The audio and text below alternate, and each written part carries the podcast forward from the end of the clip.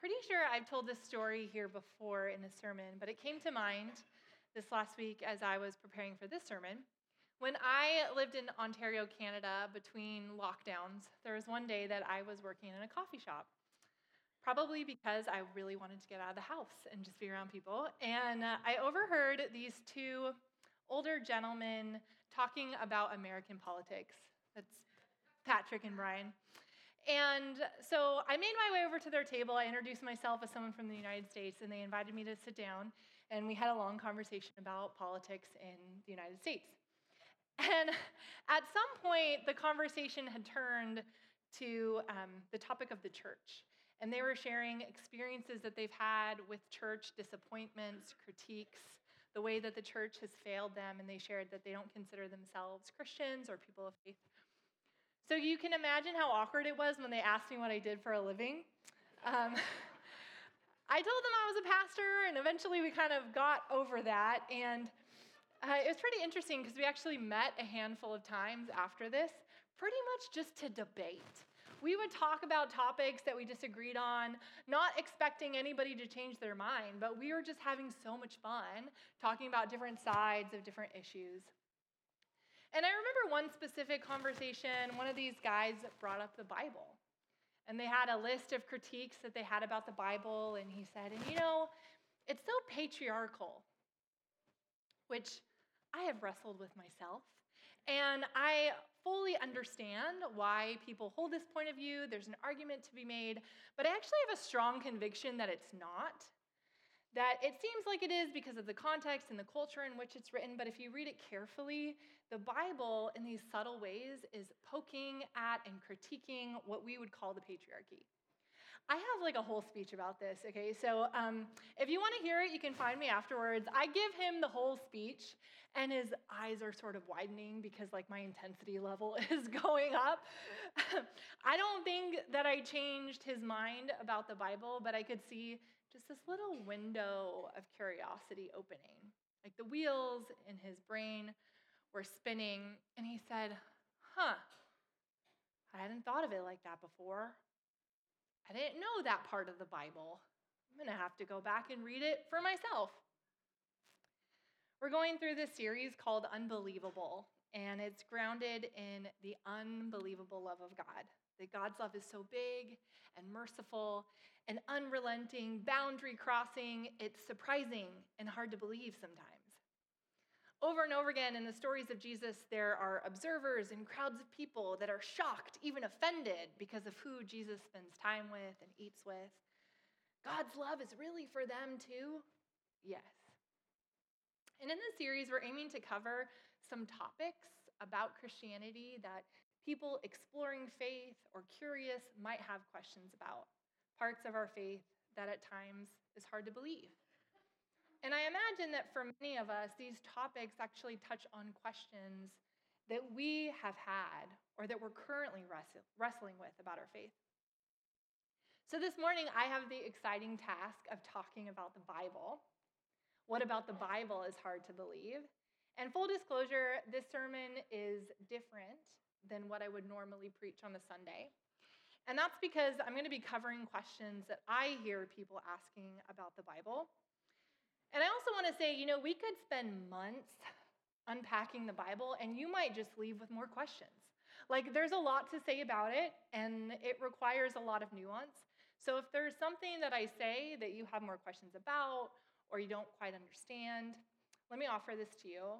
First, you can always email me or find me afterwards. Send me your question. I would love to have another conversation with you. But also, there's a resource that I would recommend that I've found really helpful. Meghan Good is a pastor and author, and she wrote a book called The Bible Unwrapped. And not only is it thorough, but I've actually laughed out loud reading it. It's very engaging, and I found it to be really helpful. Let me say a prayer for us before we dive in to the teaching this morning. God, we invite your presence here aware that there can be many obstacles that get in the way of hearing from you, distractions, heaviness in our heart, concerns that we carry. So I pray that you would somehow find a way through all of those to soften our hearts and speak to us. We pray this in your name, Jesus. Amen. So it seems like a good question to start with is what reason is there to read the Bible? It's a legitimate question because not only are people reading the Bible less and less in the United States, but statistically, people are just reading less. And a lot of people are st- time starved, so why should someone spend time reading the Bible? Well, there's a few things that I can say, but I think there's something about the Bible that is especially helpful for the context that we're living in. You know, we live in this world not only of information overload, but opinion overload. Like, very quickly, you could find a few reliable sources and a few convincing people on Instagram that'll try to persuade you to stand on this side of the issue, and just as easily find four other sources and three other people on Instagram that have the complete opposite to say, and they're just as convincing. So it leaves us wondering, like, what is true? What is good? Who should I believe? And while trends and fads aren't new to us, it feels like they're coming and going a lot quicker than before. Something's trending on TikTok 30 days later, no one's talking about it. A year from now, nobody will remember it. And we know that social media, dating apps, AI all allow us to put our best filter forward, the highlight reel of our lives that makes us look so perfect and polished. Is it fair to say that there are aspects of life in our context that feel a little bit shallow? And so within this, I just sense a stirring desire for some ancient way of living, some wisdom that is proven tried and true, a way of navigating the complexity of life, the hard things that we face, maybe even a framework that helps us interpret and make good meaning of the events and experiences around us. A path that other people have walked, a way of making ethical decisions. There's a passage in the book of Jeremiah that touches on what I'm getting at here. Before I read it, just to give you a little bit of context. Jeremiah was a prophet, he was like a mouthpiece for God. And God had formed this group of people, Israel, with a unique and holy purpose to live in right relationship with each other and God and show the way show the world the way God intended it to be. In Jeremiah's lifetime, this, it, this group of people has split into two kingdoms, the northern and southern. And Jeremiah has a role of speaking to the southern kingdom. And most of the book of Jeremiah is full of warnings. Like things are not going well because God's people have been unfaithful. They've been worshiping other gods. Their leaders are corrupt, which is resulting in injustice, oppression of foreigners, widows, orphans. Innocent people are being killed. This is not how God intended it to be. And so in Jeremiah 6, this is what Jeremiah says to God's people. This is what the Lord says Stand at the crossroads and look. Ask for the ancient paths. Ask where the good way is and walk in it and you will find rest for your souls. Essentially, what Jeremiah is saying could be summarized like it's not too late. Things are not going well. Not going well for you, for other people. So ask for the ancient way, the old ethical traditions that you know people have followed that have proven trustworthy and reliable. To us, this word sounds like if you're lost, if you don't like who you're becoming, or you don't know who you are, if you're tired of life feeling shallow, purposeless, stale, if your soul is weary and burdened, then ask for the ancient path, the good way. This is not something that so and so said on Instagram that resonates today and you're going to reshare it, but in five years it pops up on your memories and you kind of cringe, like, oh, I thought that at one point. This is an ancient way. Maybe there's something to say about the fact that the Bible is the best selling book year after year. That's not to say that everyone who buys it reads it, but maybe the Bible has something to offer, that there's something to the fact that people of different cultures and different contexts across different periods of time through the Bible has have found some connection with God, that the Bible have helped people walk with God, and that this is in some way has proven tried and true. So maybe the Bible does have something to offer. But here's the problem, and this is the second question it's so hard to interpret. The context is vastly different than our own, and it seems so irrelevant. And how could it really speak to us today? How are we supposed to understand it? I talked to a friend of mine recently who's not a Christian, and they told me, Grace, I've tried to read the Bible before, but it's boring and confusing, and honestly, I fell asleep reading it. And I don't think we talk enough about this in church, so the Bible's quite confusing. There's different genres, languages. It's not even in chronological order. Like, whose idea was that? Can be confusing. And as much as I'm talking about like an ancient ethical tradition, a way of walking with God, the Bible's not an instruction manual. The pathway is not always so clear. It's not a paint by numbers. It's a lot of stories. The Bible itself is a story, and at times it feels strange, offensive, and irrelevant. But that doesn't mean that it doesn't have something to say. Now, this isn't a perfect analogy, but I'm going to say the Bible's a little bit like Lord of the Rings. Basically, anytime I can bring Lord of the Rings into a sermon, I just do. So it's a little bit like Lord of the Rings. In the fact that the world of Lord of the Rings is so different than the world that we live in. Some people would say the Lord of the Rings is patriarchal, irrelevant. But people continue to read it and watch the movies because it has something to say to us about the human condition. It reveals something to us about good and evil, about suffering, purpose, pilgrimage, friendship, power.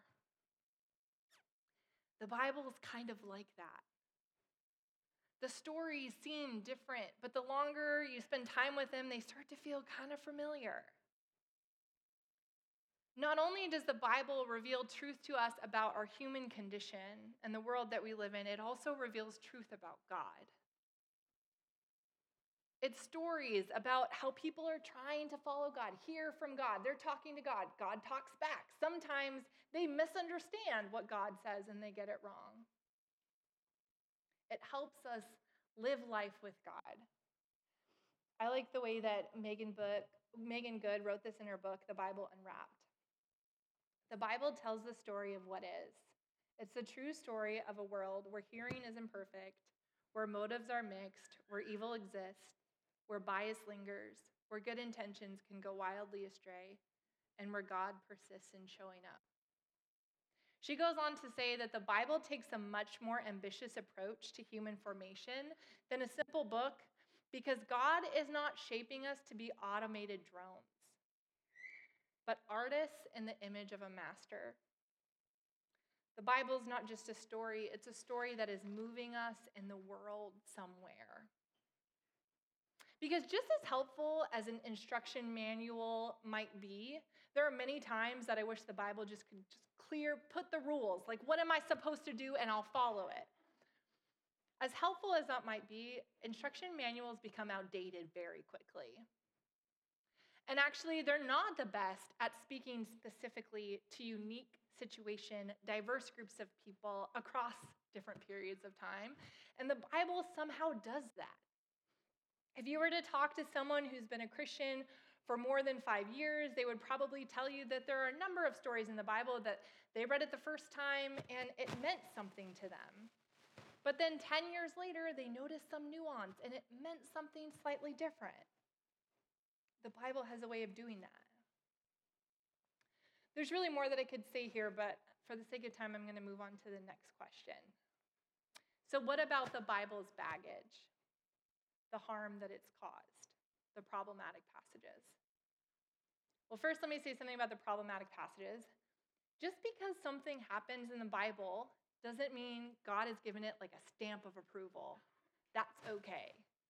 Quite the opposite, actually. Many passages in the Bible serve as a warning, even, about what could happen when everybody does whatever they think is right, what God doesn't want, what God grieves over. So just because it happens in the Bible doesn't mean it's okay. But what about how people have twisted its meaning, used an interpretation to harm other people? You know, this last week I had two different very experiences, very different experiences with the Bible. In one, I was talking to someone about a topic that we disagree on, and both of us are very much convinced that we are on the right side of things. But for much of the conversation, we maintained a kind of curiosity about each other's point of view. It was humble and there was mutual understanding until the other person brought in the Bible as proof that they were right. And they had these different verses. And before they could even finish, I had like six other passages that proved my side of things and proof that their interpretation was wrong. Should I grab a different mic? Do this? Yes? Okay. Can you hear me? There we go. So they had, I had proof that I was on the right side of things because of the Bible. Maybe I'm sure many of you could relate to that kind of experience. The other experience was very different. I was on a Zoom call and I was put in charge of leading a devotional. And I'll be honest, I didn't put much thought into what I was going to do at this time. I simply picked four verses out of the Bible, verses that recorded something Jesus said. And I had everyone on the call read the verses to themselves out loud and then listen with a kind of openness for what God might say. And rewrite the words as if God had said them to them today. And they could use specifics from their life if that was applicable. And what was so interesting is half the people on the call shared, and they all had something slightly different that they heard from God. And all of them said, This was the word that I needed. And as they were sharing, you could tell other people in the group were edified and encouraged by the word that they heard. It was like this meaning that was deeper than we would have found on our own came to light because we were in community. It's interesting to think about how different these experiences were, how the Bible was used. And I'm not saying that the Bible shouldn't influence our perspective or our thoughts on things and our politics. The question that I'm asking is how are we reading the Bible and how should we be reading it? Because if we come to the Bible looking to support our point of view or perspective that we already hold, to change someone else's mind, to make God clear, or to find simple answers to complex problems, then we're not reading it correctly. We come to the Bible to be transformed.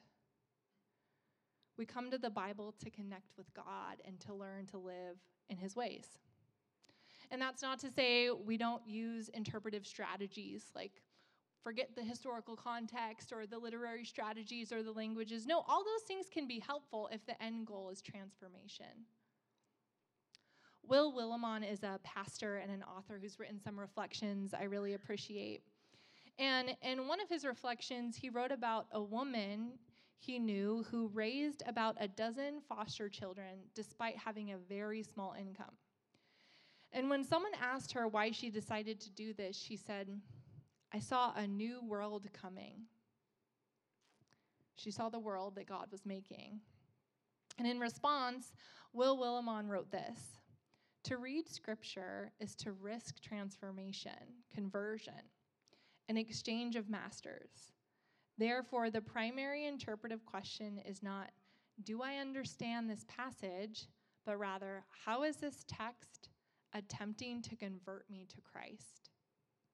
The primary question is how is this text making me more like Jesus? That's the end goal.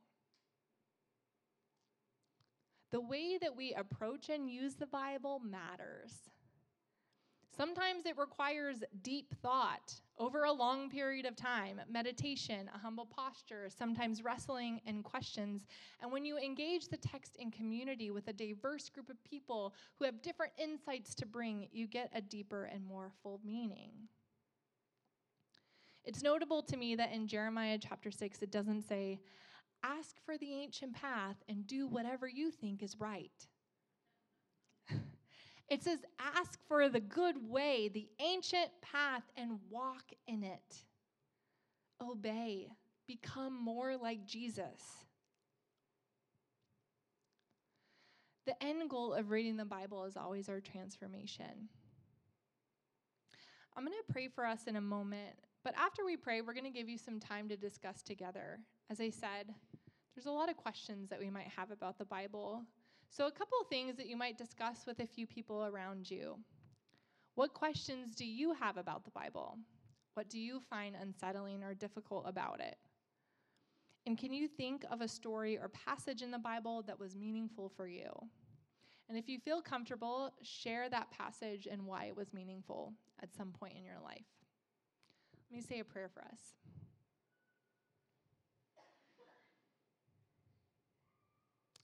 God, I feel just especially grateful in this moment that you are a God who is not hidden, that you continue to reveal yourself to us, and you have throughout history to people who are looking for you. And I pray just in our conversations that there would be a sense of your presence, that your desire is to know us and to be known by us. Pray these things in your name, Jesus. Amen. So take some time and discuss those questions together.